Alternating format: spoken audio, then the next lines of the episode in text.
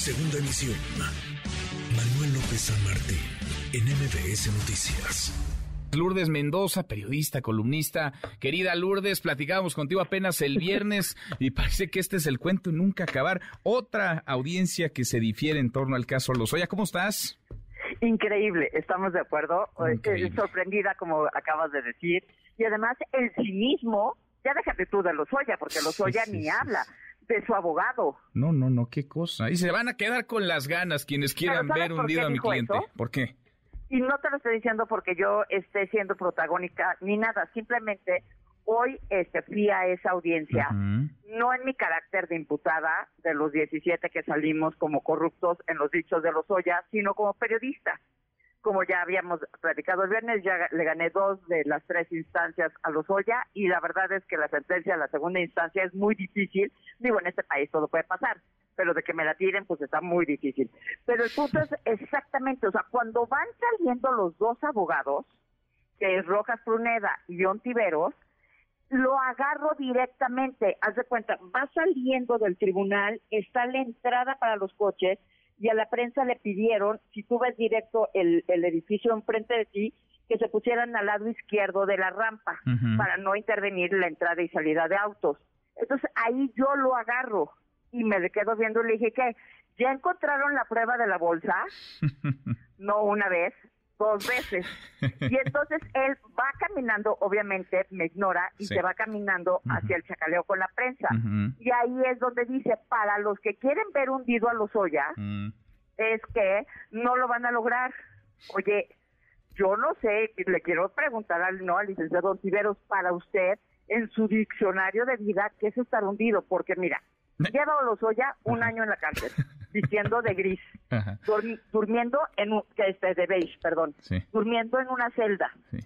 su mamá arraigada, Sí. su hermana huida, sus hijos sin poderlo ver, también en Alemania con su esposa, sin poder salir porque hay órdenes de aprehensión Sí. contra el esposo. ¿Eso no es estar hundido? ¿O qué Imagínate, será oye, ima- imagínate, imagínate cuando esté hundido en su en su definición. Claro, bueno, se la pasa, a lo mejor eso le hace menor el o más llevadero, digamos, el, el hundimiento, lo que nos platicabas el viernes que, que que se la pasa de fiesta, que se la pasa tomando, que se la pasa borracho en la cárcel, Emilio Lozoya Lourdes. Así es, y lo que hoy vimos es, a ver, la ley te permite hacer estas chicanadas, pues sí, la ley sí te permite estas chicanadas, pero hay un punto muy fino en donde él le dice a la juez que por dos cosas pide que se difiera la audiencia. Una, porque no le habían entregado unas periciales y unos CDs, y que eran importantísimos, ¿no? Y sí dice la fiscalía, pues sí, su señoría, no se las hemos entregado, las pedimos, pero no nos han dado las copias, ¿no? Pero yo creo que esta semana ya los tenemos. Y luego dice, eh, dejó entrever que está lo del tema ese de resarcir el daño. Sin embargo, déjame decirte, cuando sale ella no habla casi ni de los, o sea, ni de los CDs ni nada. Dice, ya tenemos el, el, el acuerdo listo. Pemex, yo escuché a la representante, a la asesora de Pemex ahí en la audiencia decir, nosotros seguimos en la misma de junio. No queremos un acuerdo, este, no le vamos a aceptar el acuerdo reparatorio y queremos que ya empiece la audiencia. Porque ¿sabes qué fue lo que dijo la fiscalía cuando le dice la, este, la jueza a la fiscalía? ¿Y usted qué opina de lo que está diciendo aquí el licenciado Tiveros? Ujú. No, pues lo que usted diga. O sea, sí, no le hemos dado los CDs. Pero lo que usted diga, nosotros lo hacemos. Entonces, Pues. yo lo que creo, y eh, con la experiencia que llevo en, en el periodismo ya de, ve- de- de tantos años, 25 años, es que pues nada más están alargando el proceso, Que hoy se hayan ido a la yugular contra el expresidente Peña Nieto, significa que están desesperados, que algo no les Pues está sí, saliendo pues bien. sí, pues sí, porque, porque- volvió Tiveros a decir, las maletas de dinero, el dinero no, eh, no llegó como narcotraficantes en maletas, llegó directamente a las cuentas de Emilio Lozoya y tanto la UIF de Santiago Nieto como la UIF de Pablo Gómez pueden dar cuenta de eso. ¿Dónde está el dinero en sus cuentas? Y con ese, oye, y con ese dinero además escapó, se dio la gran vida, con ese dinero Emilio Lozoya hizo y deshizo. Y estas manchas, estas huellas no se borran, no se borran para Lozoya y tampoco para el abogado, eh, que yo no sé qué prestigio podrá eh, presumir después de defender a un criminal confeso además como Emilio Lozoya. Pero además, ¿sabes qué? Que, ah, que, que sí tenemos que poner el ojo, eh, ahora sí que eh, eh, el punto en la I, por decirlo de esta manera. A ver, la 4T dijo, vamos a ir en contra de la corrupción, vamos a ir en contra de la impunidad, todos lo aplaudimos.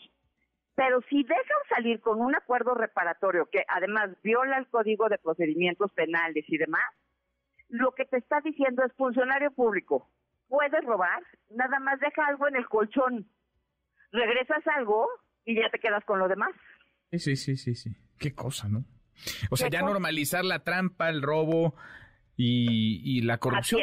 ¿Cuándo, ¿Cuándo, pueden ser las siguientes audiencias? Por lo menos el caso de Odebrecht, contando los días y que es máximo 10 días hábiles, como el lunes es 21 y es día inhábil, o pensamos que puede ser el viernes 18 o incluso el martes 22 en la mañana. Mm, y ahí lo que tendrá que suceder es que le lean las 56 hojas de la este, investigación, del resultado de la investigación que hizo la Fiscalía y que el 3 de enero concluyó en que el dinero está en las cuentas de Emilio Lozoya y que es el único beneficiario del cochufo de Odebrecht.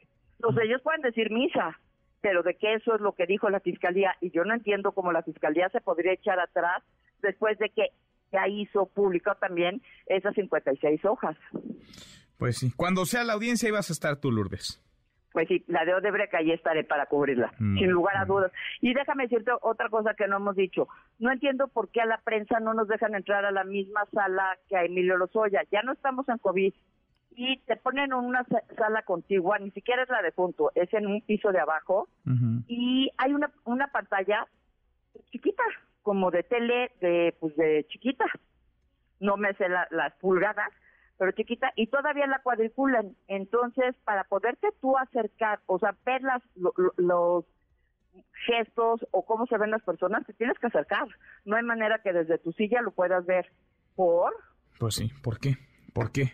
Muchas, muchas preguntas en torno a este caso. Por lo pronto, ahí estás tú y ahí vas a seguir, Lourdes. Eh, no saben en la que se metieron contigo porque, porque tú no es como que sueltes así de fácil, así de rápido, así que...